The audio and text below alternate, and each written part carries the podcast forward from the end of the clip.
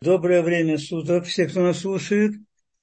И когда вообще, честно говоря, объявляется тема, она, вот я посмотрел потом, это настолько объемная тема, там можно очень много говорить, потому что каждый раз, когда я начинаю что-то читать, мне очень хочется дать как можно больше из того, что я, например, э, подготавливаю, готовлюсь по данной тематике. Тем более такая тема, да, и во-первых, да еще плюс к этому, все, что я вам даю, я уже много раз говорил, понятно, это все сведения из материалов, которые представлены врачами, врачами, профессорами, неважно, но людьми, э, которые работают практически, которые обязательно дают сноски на материалы, которыми они пользовались, кроме каких-то своих наблюдений. Это, это очень много серьезных э, материалов. Поэтому э, это все не материалы, которые там в Ютубе каждый может э, запустить и сделать, а это есть источники на все эти вопросы. Теперь, если мы с вами посмотрим на тему, мы в прошлый раз разбирали старение, ну, это, в общем-то, по-моему, это не просто океан. Это океаны всяких возможных материалов, о чем можно говорить. И понятно, что это волнует людей после определенного возраста. Вот, и поэтому э, может быть несколько аспектов в этом плане. Мы, там, мы э, в прошлый раз говорили о причинах в большей степени старения. Сегодня постараемся поговорить, что же все-таки можно сделать, чтобы замедлить э, процессы старения и, возможно, даже в какой-то мере повернуть его вспять, как говорилось. Почему происходит старение э, организма? Ну, во-первых, можно сказать просто такой естественный процесс. Ну, все изнашивается. Все, чем мы пользуемся, пользуемся разными приборами еще и так далее, все изнашивается. Так и здесь. Потихоньку все изнашивается, но изнашивается по всем данным, которые сейчас есть, намного быстрее, чем на то, насколько рассчитан этот прибор, который называется человек. И мы с вами знаем, в общем-то, примерные и иммунологические исследования, на какой возраст рассчитан организм человека. Все, не будем сейчас в это входить. И в то же время мы знаем, что большая часть людей э, не использует те возможности, которые Всевышний дал нам, дав нам этот организм. Почему происходят такие вещи? Ну, во-первых, одна из причин – это та, что любым прибором, любой машиной надо правильно пользоваться.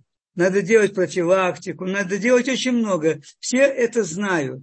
То есть надо правильно пользоваться. И одна из причин того, что люди пользуются неправильно. И дают те нагрузки, и дают то, то, то топливо, если машина, она рассчитана для э, бензина, то ей иногда стараются давать дизельное топливо, солярка называется, еще и так далее. В общем, это одна из причин. Другая причина – это, может быть, более физиологическая, более физиологическая, потому что в процессе обмена веществ, в процессе метаболизма, который происходит, образуются разные вещества, которые в норме должны в значительной степени выводиться, которые не всегда вовремя нормально выводится. Кроме того, есть старые клетки, которые разрушаются и которые сохраняются там, как по одному выражению одного иммунолога, он сказал, что они как бы заражают другие клетки своей старостью. Наверное, как психологически, мне кажется, есть люди, которые заражают своей старостью других – так, наверное, и здесь это происходит. Вот эти клетки, часто это митохондрии, которые страдают, а это основные энергетические станции в нашем организме.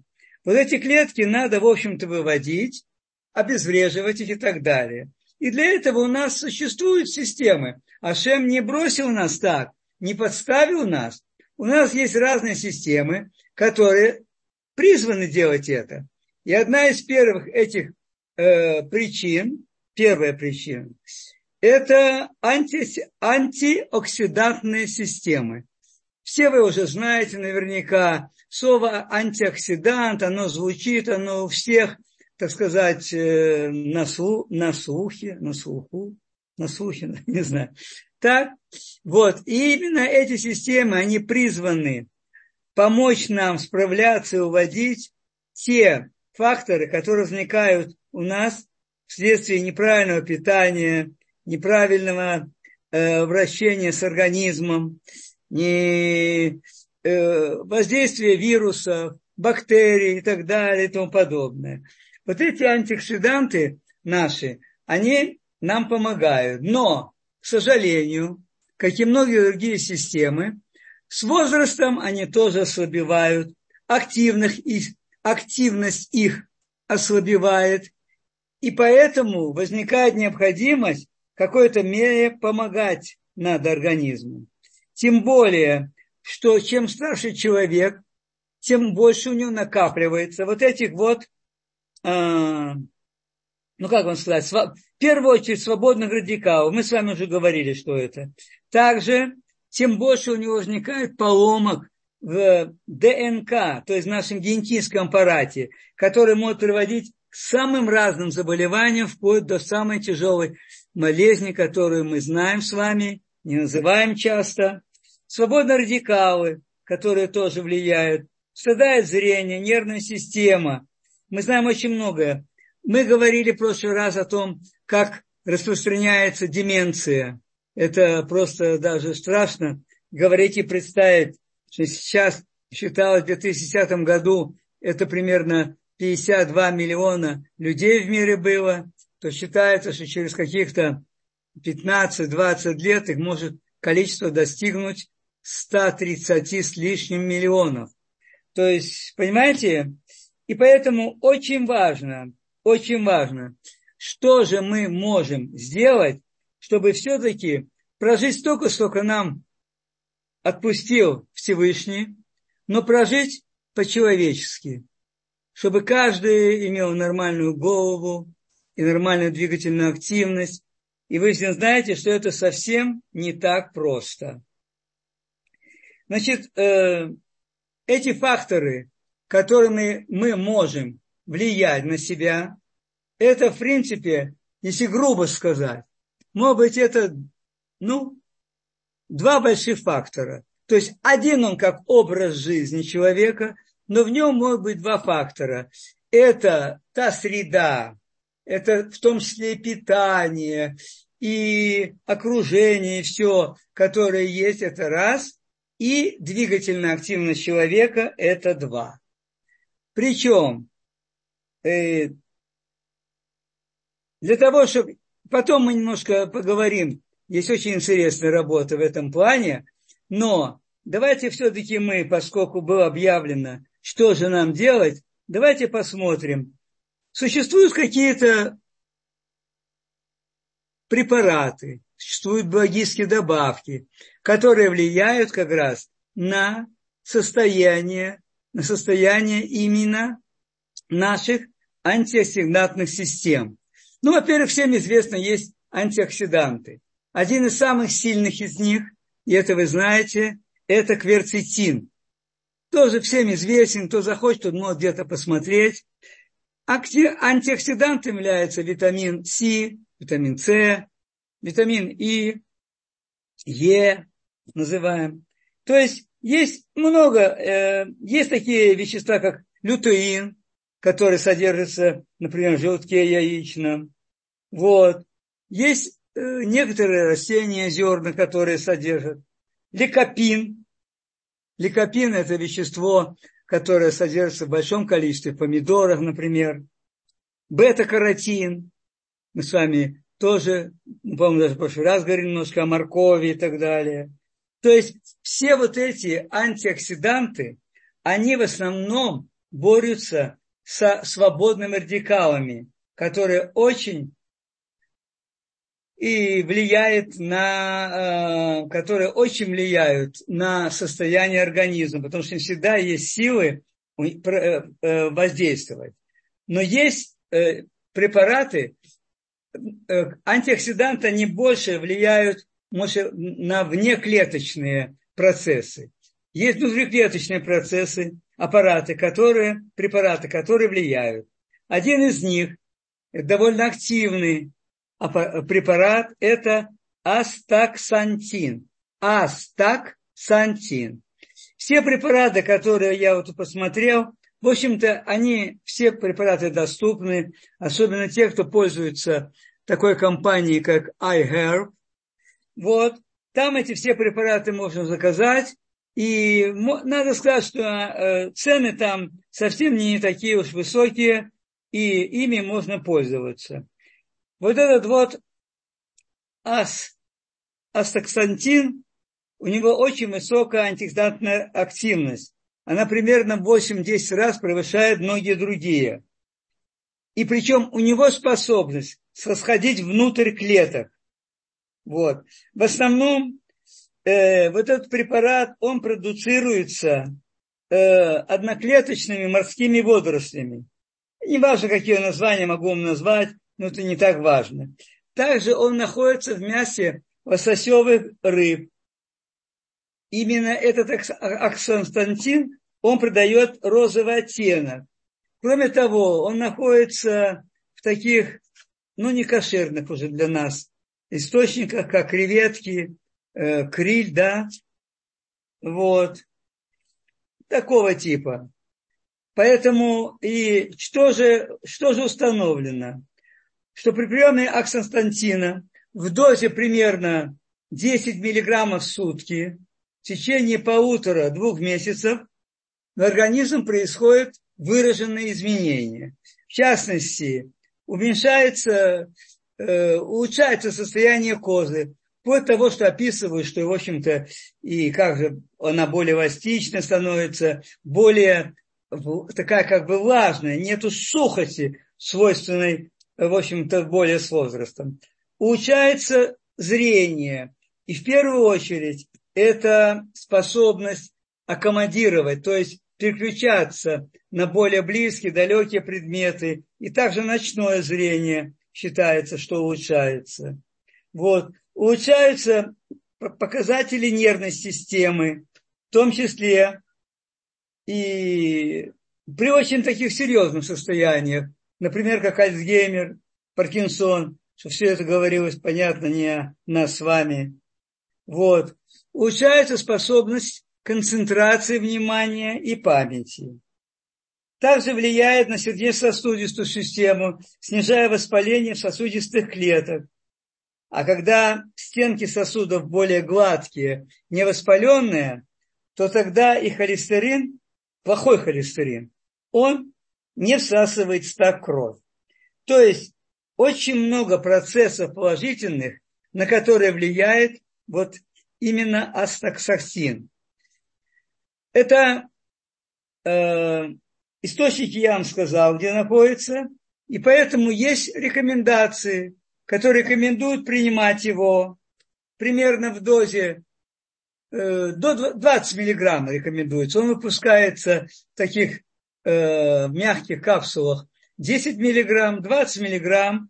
Причем рекомендуется принимать, предположим, 2 месяца, потом сделать перерыв, потом опять 2 месяца. Очень важно принимать его после еды, содержащей жирную пищу. Тогда процессы всасывания его происходят намного лучше. Это то, что касается одного этого препарата. Теперь есть такой препарат, который называется, он давно был известен тоже, это уролитин А. Уролитин А. Это, это препарат, который останавливает процессы атрофии мышц.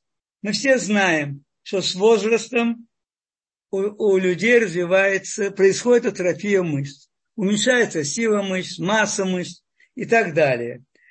А насколько важны мышцы, тут даже говорить не приходится. Мы там поговорим, когда о движениях. Потому что у человека есть примерно, считается, 700 мышц. Имеется в виду гладкая мускулатура, мелкие мышцы. И все это влияет, безусловно, на состояние э, кровоснабжения и не только кровоснабжения. Вот. Поэтому вот этот уролитин А, он с возрастом, его концентрация тоже э, уменьшается. Причем сам по себе, э, где содержится он? Урлитин А, он образуется в организме у нас. Он в чистом виде не содержится. А, а как же образуется он? В э, таких продуктах, как грецкие орехи, клубника, э, гранат на первом месте, более всего.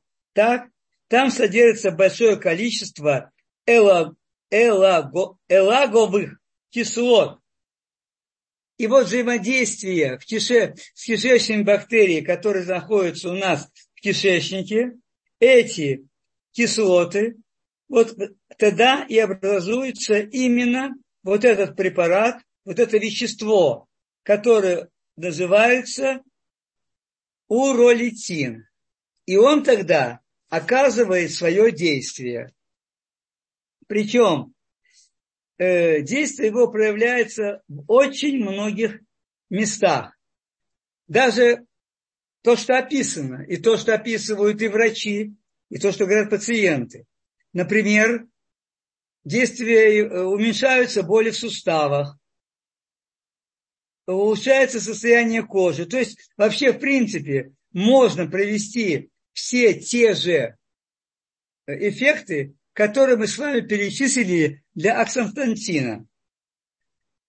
Это еще, поэтому э, вот сейчас, например, если в Израиле наступает период гранат, вполне можно пользоваться, вполне можно пользоваться, делать сок и использовать его для того, чтобы поднять э, уровень вот этих э, э, эло, как там я уже даже элогеновых, да, элогеновых кислот, которые преобразуются в уролитин.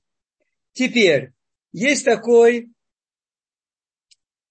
очень тоже применя, который применяется препарат, который можно, в принципе, опять-таки, как я уже сказал, заказать, и нет проблемы препарат называется физетин.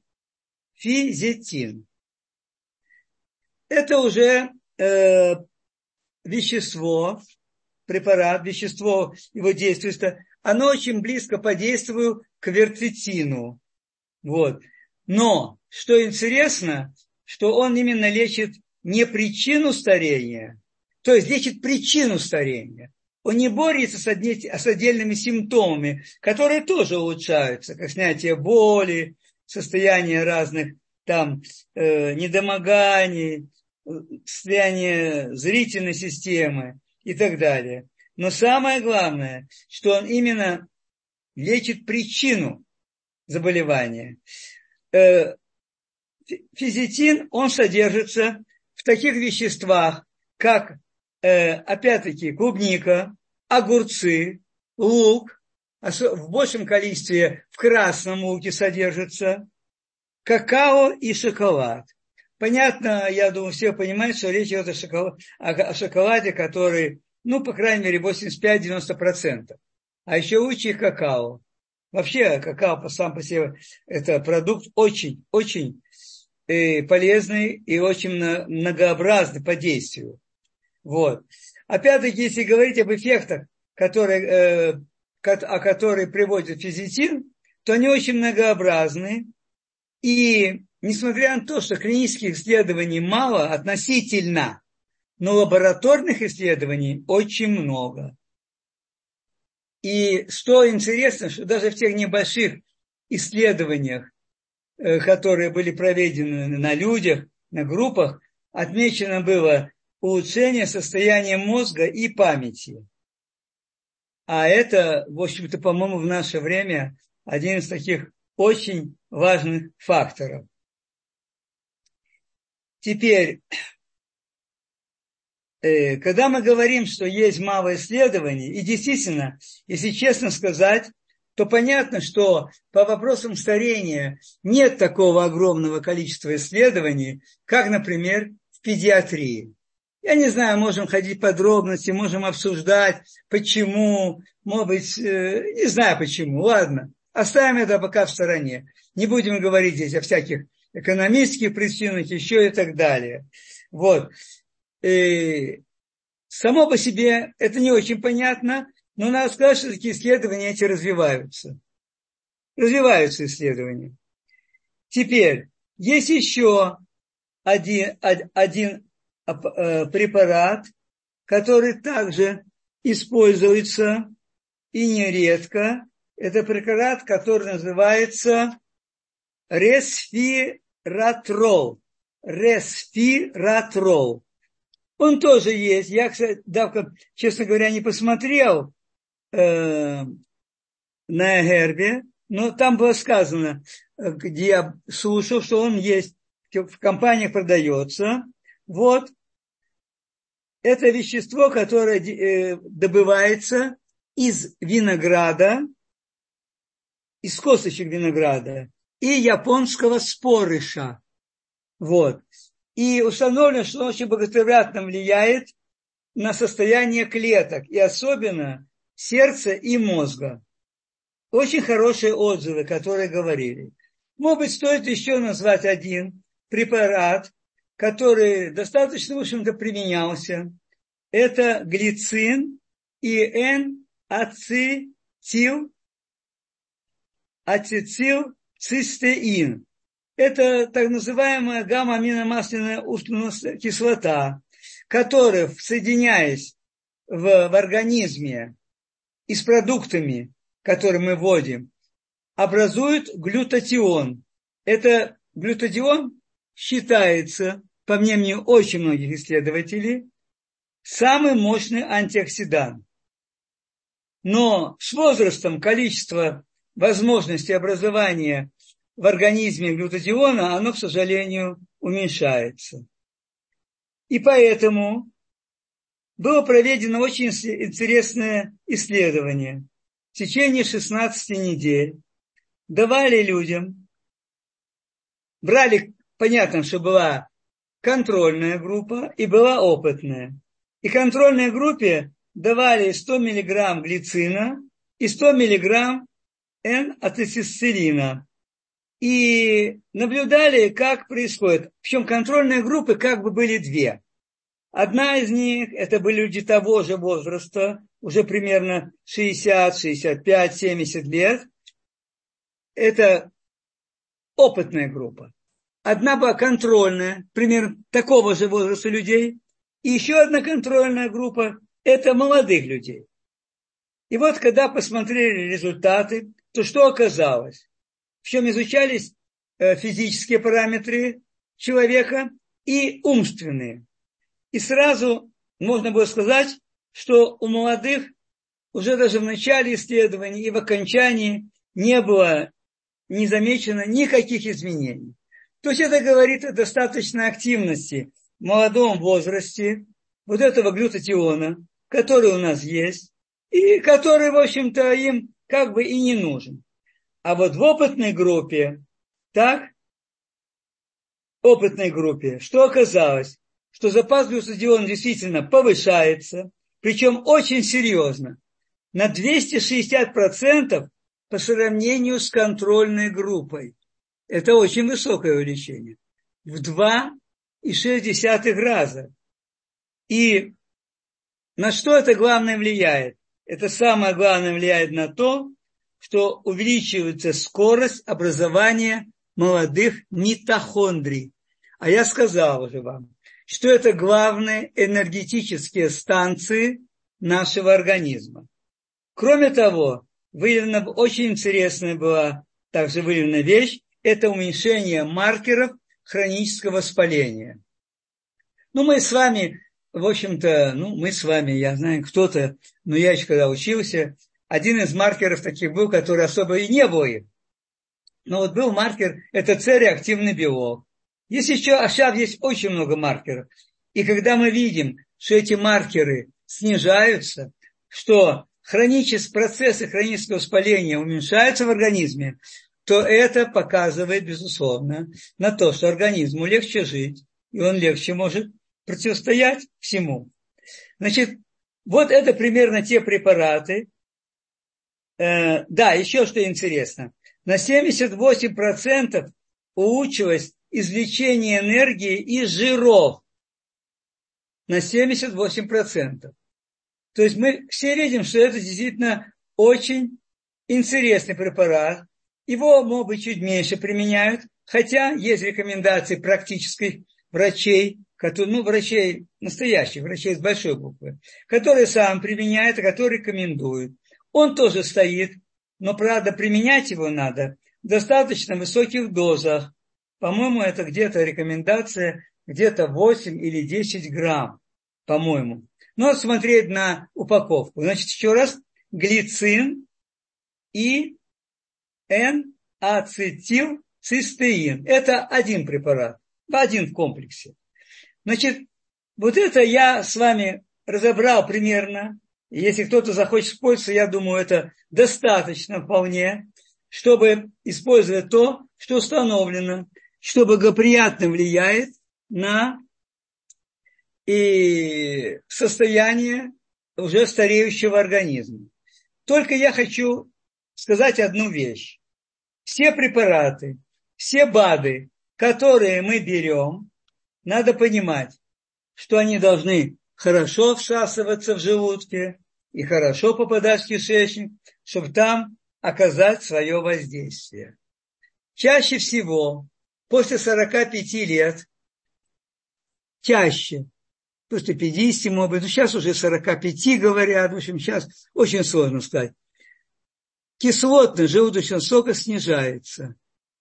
А именно кислотность желудочного сока она обеспечивает хорошее всасывание и прохождение дальше в кишечник вот этих препаратов. Поэтому всегда надо примерно себя оценивать, чувствовать. Есть тесты разные, которые мы даже дома провести, посмотреть. Но э, если человека у него определили, или он, он знает, у него определили, что у него есть пониженная кислотность, один из лучших препаратов, которые известны, и это именно в очень многих источниках написано, это бетаин гидрохлорид. Так и называется. Бетаин гидрохлорид. Это там содержится папаин, еще пепсин. Это то, что э, способствует улучшению расщепления э, белка, и поэтому ферменты, которые дальше начинают работать, они могут хорошо начать расщеплять эту пищу. Поэтому, если кому-то действительно известно, я уже сказал, что большинство людей в возрасте после 45-50 лет, это происходит снижение кислотности э, э, желудочного сока. Поэтому это надо учитывать. Теперь давайте с вами посмотрим на второй компонент, который влияет очень на состояние процессов старения, на замедление и даже наоборот возможности повернуть вспять. Посмотрим с вами. Вот сегодня мне как раз я увидел тут да, интересная работа. Она вот так и называется даже. Как уменьшить возраст на три года всего за 8 недель. Ну, в общем, привлекательно звучит, правда? Кому не захочется? Не знаю уже, всем ли захочется делать то, что там говорится, хотя вещи там довольно простые. Значит, может быть, давайте посмотрим вначале это, то, что здесь рекомендуется, а потом поговорим уже о движении. Потому что, пожалуй, это один из наиболее важных факторов, это движение, для того, чтобы человек мог и чтобы человек мог э, себя хорошо чувствовать и оставаться человеком. Так вот, я думаю, многим из вас приходилось слышать, у человека есть так называемый его паспортный возраст и есть биологический возраст. Это разные показатели. Паспортные – это те годы, которые прошли со дня его рождения. Биологически – это его, как он выглядит во всех отношениях. Иногда человек может быть выглядеть внешне, как-то более даже старше своих лет, но внутренне и вообще проявление, он очень бодрый, активный, у него нормальный, хороший мозг. Иногда бывает наоборот. Человек вроде бы выглядит моложе своих лет, а на самом деле он вялый. И даже иногда и какие-то явления умственные у него уже нарушаются. Но эти вещи э, как бы тяжеловато иногда определить по биологическому возрасту. И поэтому был предложен другой показатель, причем это исследование опубликовано в журнале э, это Эйджинг журнал. Эйджинг журнал это там, где публикуются все статьи э, в отношении возраста. Не обязательно только старые, а вообще. Причем журнал очень серьезный, очень серьезный журнал, и который не, проп, не пропустит туда не публикует исследования, которые, в общем-то, не внушают доверия. Так вот, в этом э, жур, э, журнале была опубликована работа, где исследователи изучали эпигенетический возраст человека, или так называемые его эпигенетические часы. Это показатель намного более э, активный, более легче его исследовать. Почему? Потому что я уже сказал, что биологический возраст далеко внешность, все, она далеко не всегда отражает истинные процессы. Э, э, кроме, кроме того, значит, э, что это такое за эпигенетический возраст или часы человека? Имеется в виду, что генетический механизм, что такое генетический механизм человека? Это всем нам известная ДНК, правда? Это хромосомы. И та последовательность, в которых эти хромосомы соединены в молекулах. Вот. И вот эти наборы вот этих генов, как они соединены, как они расположены, они у одного и того же человека одинаковы в разных тканях организма. Они одинаковые. То есть и кожа это. Но работают они совершенно по-разному. А регулируют их работу так называемые метильные группы, которые их регулируют. И вот так происходит.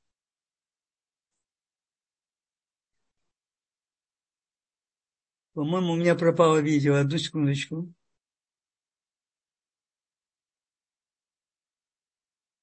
Я очень извиняюсь, я могу продолжать, потому что у меня... Э... Да, я вижу, что исчезла... Да, на компьютер у меня стрелка на видео, она застыла. Сейчас может приять. Да. Так вот эти хромосомы, они, к сожалению, эти метильные группы... О, сейчас появится. Эти метильные группы, появилось, да? Вот. Эти метильные группы, они по-разному работают – и в разные периоды. И получается так, что иногда они могут проявлять активность там, где это совсем не надо, и наоборот, ослабевать там, где это очень надо. И вот это как раз отражает вот состояние этих групп, отражают эти эпигенетические часы. И теперь давайте посмотрим, чтобы вам не забивать много мозги этими всеми делами, давайте посмотрим было проведено исследование в течение 8 недель, 8 недель на э, людях, 40 человеков. В опытную группу входило 20 человек и в контрольную группу 20. Что включало, что, что происходило, что делали с опытной группой? Это первое, это диета. Видите, как всегда, упираемся часто в питание. Что за диета? Это один килограмм овощей, разных овощей, один килограмм. Вы представьте, это не так мало. В первую очередь с упором на зеленые листовые овощи, на крестоцветные, это капустные всякие, где содержится много серы, и совсем чуть-чуть немного это фруктов, и в основном не сладких. Дальше этим людям разрешалось в течение недели до 10 яиц съедать, 100-150 граммов печени в неделю говяжьей печени, 180 граммов животного белка, но не жирного. Практически не ограничивалось количество семечек любых, орехов, масел, таких как оливковое, тыквенное, ляное.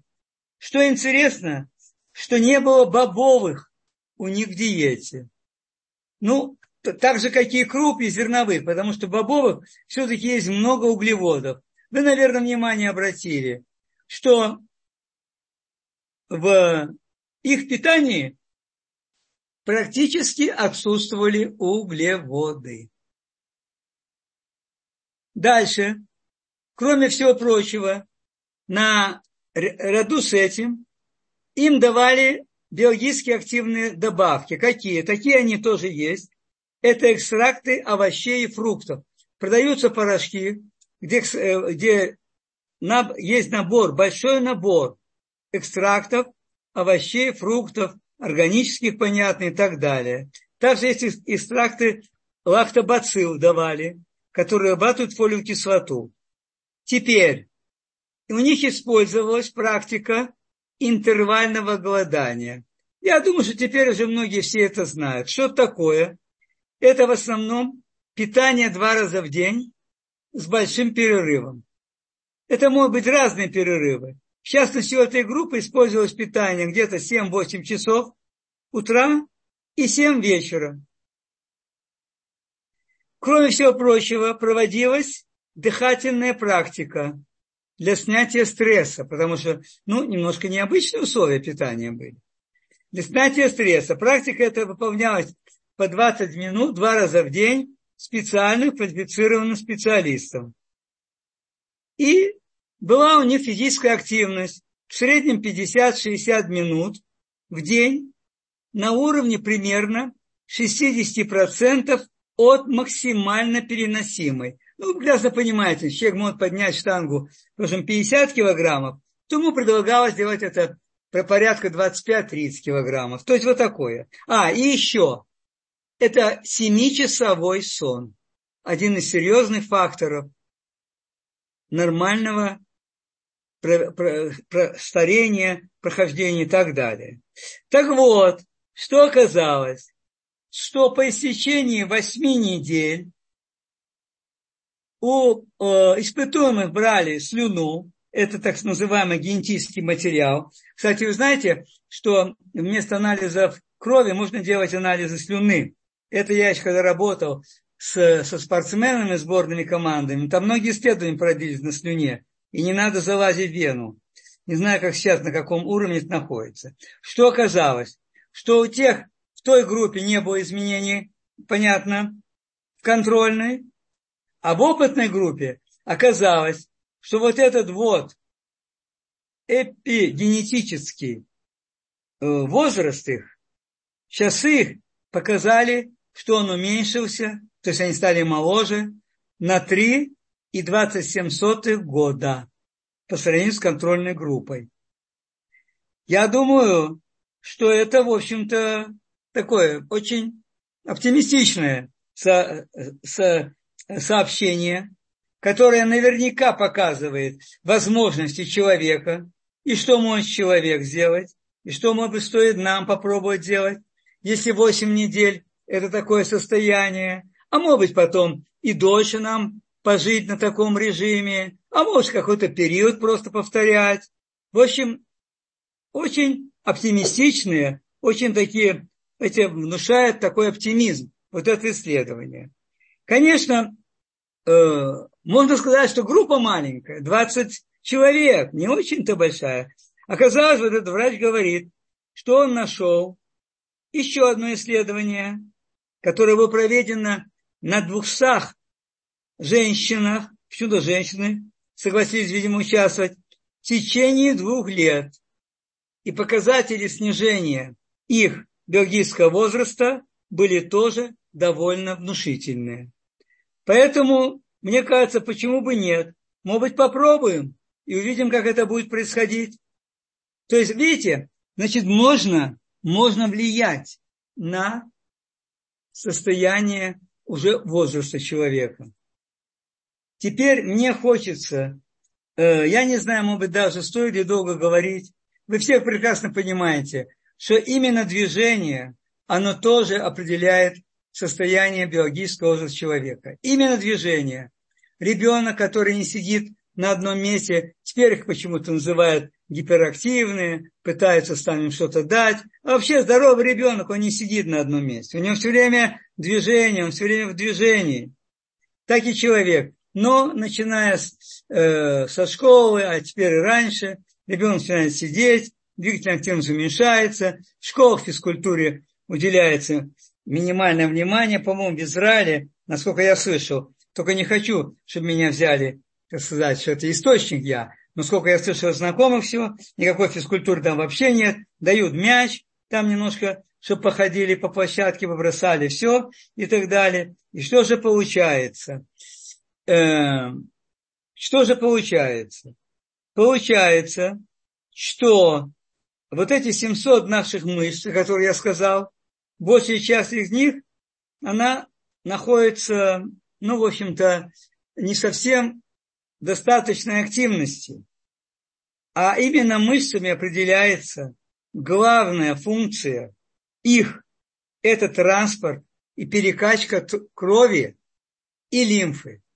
То есть, как только нарушается, как только нарушается вот эта мышечная активность, так и нарушается кровоснабжение многих органов, систем, мозга и так далее. И поэтому все мы знаем, что это написано, собственно, что развивается просто дистрофия мышц, причем начиная уже после где-то 50 лет. И вот э,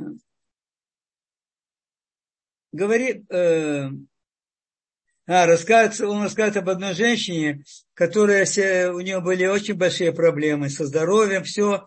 Наконец она поселилась в дом, причем у нее была квартира 12 или 16 этаж, а лифт, как всегда, в России это было, отключили, а квартиру она ждала 20 лет, ей предложили подождать еще немножко, или подождать еще пару месяцев, когда включат лифт.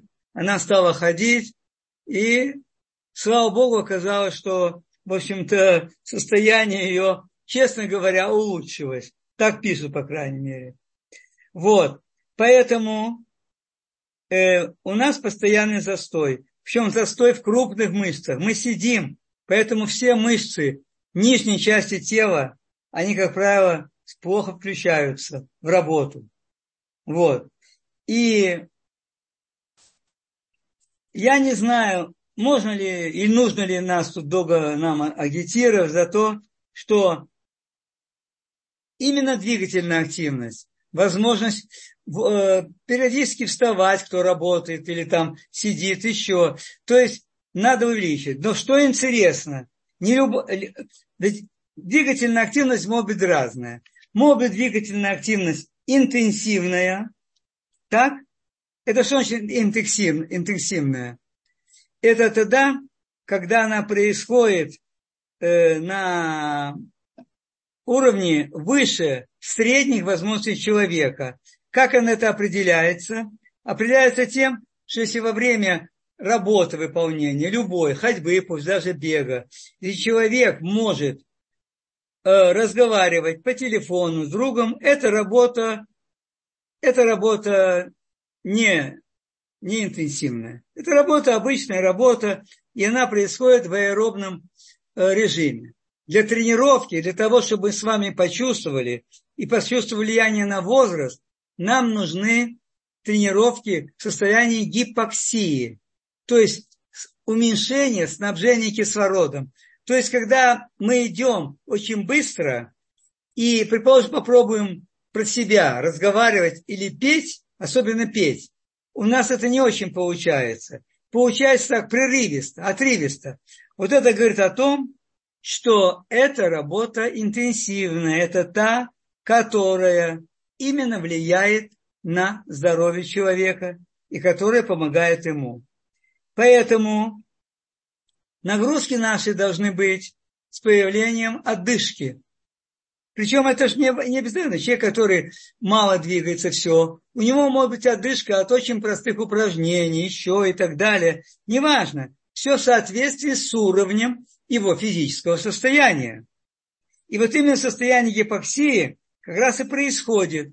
Именно тренировка, и происходит хорошая э, э, ну, тренировка наших регулирующих механизмов. Причем рекомендуется что если, ну, если мы будем с вами оптимистами, предположим, что физическая активность человека 600 минут в неделю. Ну, сколько это получается? Получается примерно час, 5-6 раз в неделю, да? То 60 минут, это в неделю, из этой нагрузки должна быть работа интенсивная. То есть на отдышке. И тогда будут результаты. Тогда можно увидеть, к чему все это приводит. Причем, я сейчас не буду рассматривать факты, но установлено, какое количество должно примерно быть работы, у кого в каком возрасте и так далее. Причем, если будет работа при таком режиме, и, по крайней мере, в пределах 200-300 минут в неделю, то что оказывается? Оказывается, что частота смер... смертельных случаев, частота риска у этой группы, которая так проводит тренировки, она на 32% уменьшается по сравнению с, с теми, кто не проводит такие работы.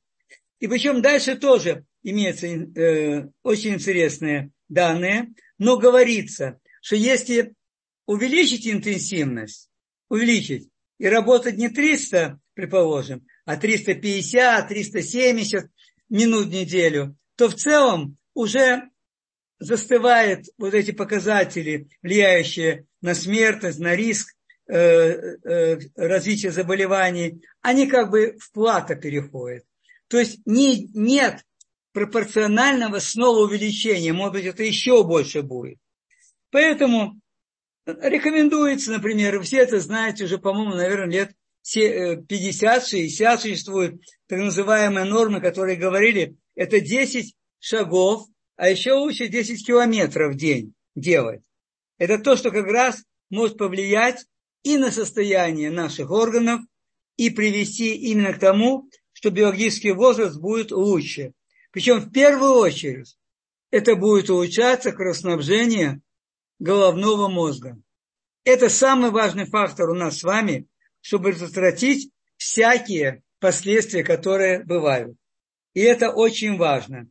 Причем не обязательно, например, есть таблицы, которые показывают, что, например, эквивалент нагрузки ходьбы в 5 километров, это может быть не обязательно нагрузка с обычной скоростью, ну, обычно такая же скорость, 5 км в час, не медленнее. Но, например, если человек будет прыгать со скакалкой, ну, я говорю о людях, людях более молодых, все, это достаточно 20 до 22 минут в темпе 66 таких вот, ну, прыжков в одну минуту. И рассчитано по очень многим видам работ. То есть двигательная активность, она одна из основных. Теперь, поскольку мы уже этого коснулись, а тема гипертонии, ну, я думаю, мне не надо вам объяснять. На первом месте стоят все заболевания, смертность по сердечно-сосудистым заболеваниям и так далее. И одна из этих причин – это развитие гипертонии. Причем э, есть много подразделений. Я не знаю, нужно нам с вами это рассмотреть потом или нет. Мне хочется вам только сказать, очень кратко. Принцип, на основании которого определяется, что это гипертония и как с ней бороться. Значит, когда у человека повышается давление, Есть очень много разных причин. Но одна из главных причин, которая почти у абсолютного почти большинства людей, это то, что состояние мышц верхнего пояса, это мышцы шеи, мышцы, которые крепятся к затылку, мышцы лопаточные. Эти мышцы у нас вследствие нашего образа жизни, они все сжаты, они все очень напряжены. А ведь в этих мышцах проходят сосуды. Естественно, сосуды тоже пережимаются. Просвет сосуда уменьшается. Именно физически, не э, бляшки холестериновый, склероз, атеросклероз и так далее. Тоже есть, я не отрицаю, но не это. Именно это одна из основных причин. И теперь для того, чтобы мозг мог получить достаточное количество питания, кислорода и так далее, что должен сделать сердце, организм человека? Он должен с большей силой давления продавить это наверх. Это неизбежно. Если бы это организм не делал, то были бы очень печальные последствия, что, кстати, мы и видим, например, потому что одна из основных проявлений достаточного кровоснабжения мозга – это именно деменция.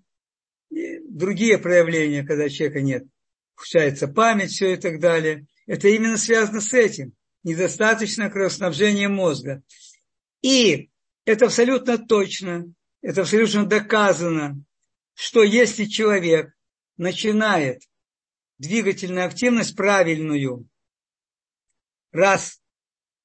Второе, если он начинает работать с мышцами шеи, верхнего пояса, то давление снижается.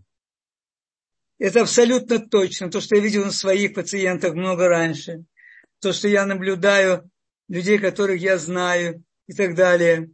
И, например, известно всем этот ряд здоровья профессора Бубновского, который говорит о таких вещах, что для того, чтобы нам добавить кровь, чтобы кровь активно ходила, и было достаточное количество крови в этом нашем круге, то надо начать работу с крупных мышц, это мышцы ног, мышцы ну, нижнего пояса, как бы, это мышцы ног. Когда мы здесь раскроем и, подго, и, и подгоняется выше, тогда наступает эта брюшная полость, это диафрагмальное дыхание, это набрюшной пресс, все работы. И, наконец, когда здесь уже освободилось, теперь освобождается мышцы верхнего плечевого пояса.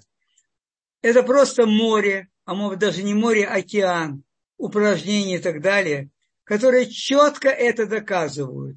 Когда дойдет такая вещь в традиционную медицину, хотя, знаете, профессор Бубновский – это доктор медицинских наук, это не какой-то там шарлатан, который закончил курс и решил заняться нетрадиционным лечением. Дальше, профессор, доктор, кандидат медицинских наук, у него клиника Шашонин, врач, кандидат медицинских наук, клиника кардиологическая большая, показывает очень много результатов на своих пациентах. Очень много. Именно состояние вот этого шейного отдела.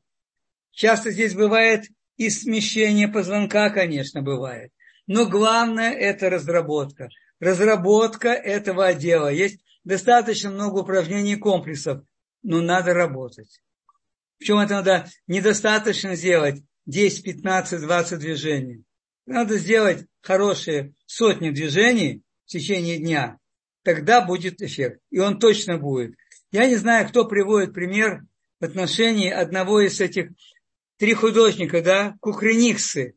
Один там человек был еврей, или они все были евреи, кто-то сказал. Но это не так важно. Один из них умер в возрасте 107 лет. 107 лет. И он до последнего почти времени он делал в месяц 400, 450 приседаний. Вы подумайте, столетний человек делает в течение дня 400, 450 приседаний. Человек совершенно ясной головой был. Все. Кроме этого, он делал другие упражнения. Я просто вам пример привел. Приседание. Хождение по лестнице. Замечательная вещь. Для того, чтобы нам кровь. Я сейчас говорю даже не о состоянии мышц. Я говорю о том, чтобы нам улучшить интенсивность кровообращения. И это очень важно, чтобы в кровь легче, с меньшим напряжением сердца поступала головной мозг. Причем, вы знаете, например, хождение по лестнице. Некоторые люди, у которых есть проблемы с коленным суставом, это бывает непросто подниматься. Но что оказалось? Есть работы. Оказывается, опускаться по лестницам – это тоже очень эффективная физическая работа.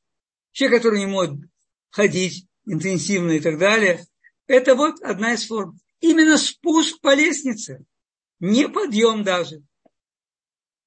Поэтому главное найти, главное подумать, ну, а все остальные факторы, питание, все, мы уже столько много говорили, да, и все равно, если посмотришь сейчас Беназманим, например, э, ну, там, приезжали гости, проходили по центру, по Бен Иуда, посмотреть, что творится. Забиты все эти стулья, уже заняты, которые в этих кафе, и что там кушают. Посмотри, что кушают. Ну, я понимаю, может кто-то сказать, что, может, это один раз в год. Это не один раз в год, это постоянно. Поэтому надо иметь знания, а когда у человека есть знания, тогда уже многое в его руках. Очень многое в руках. Вот я думаю, что, конечно, это может быть быстро, все, потому что тема очень большая. И я думаю, тема злободневная, потому что сейчас начинают говорить в тех источниках, которые я читаю, что надо уже, что люди с возрастом, уже у них изменения. Причем, какой возраст называют? 50 лет. 50 лет – это уже пожилые люди. Как вам нравится? 50 лет пожилые люди. Ну, не знаю, что сказать. Все, спасибо большое. Если спасибо у нас есть вам большое. Две-три минуты, давайте попробуем.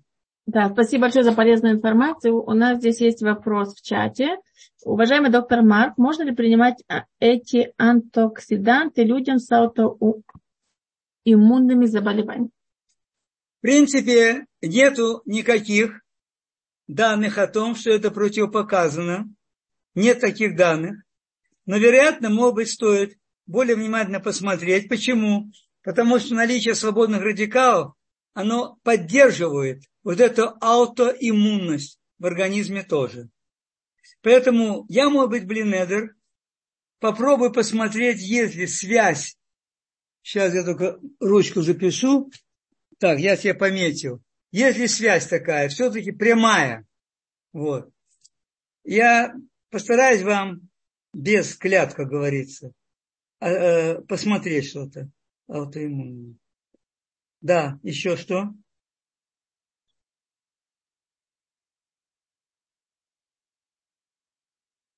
Пожалуйста. И я смотрю, сейчас у нас еще один чат есть, где есть только слова благодарности. Больше вопросов как таковых я не вижу. У нас остается одна минута. Если у кого-то возник еще вопрос, можно написать. Огромная благодарность за урок, пишет, большая польза. И если кто-то хочет задать вопрос, может быть, э, голосом, может поднять руку, мы включим вам микрофон. Если вопросов нет, я вижу уже следующий лектор с нами. Хотя есть поднятая рука. Ну, здесь вот есть вопрос. Э, по системе этой 8 недель вообще нельзя углеводы. В принципе, это не только по этой системе. Вообще есть... Сейчас вам очень много специалистов сходятся на том, что количество углеводов человек должен постараться ограничить до максимума. Там они им давали немножко фруктов, и то тех, которые у которых уровень инсулинно-резистентности достаточно низкий. Спасибо. У нас остается буквально уже считанные секунды, и Людмила хочет задать вопрос, но включим ей микрофон, постараемся очень быстро. Людмила, пожалуйста, можете задать а, вопрос. Здравствуйте. Я просто хотела спросить э, за такой препарат, как глиотилин. Там действующее вещество э, холин альфа-сцерат. Э, я просто хотела спросить, э, это как биодобавка идет или именно как... Э, Еще раз ну, название препарат? препарата. Глиотилин. Ахлетин. Э, Вы знаете, Да. что вообще, в принципе, подобного типа препараты, они как раз идут как э, биодобавки.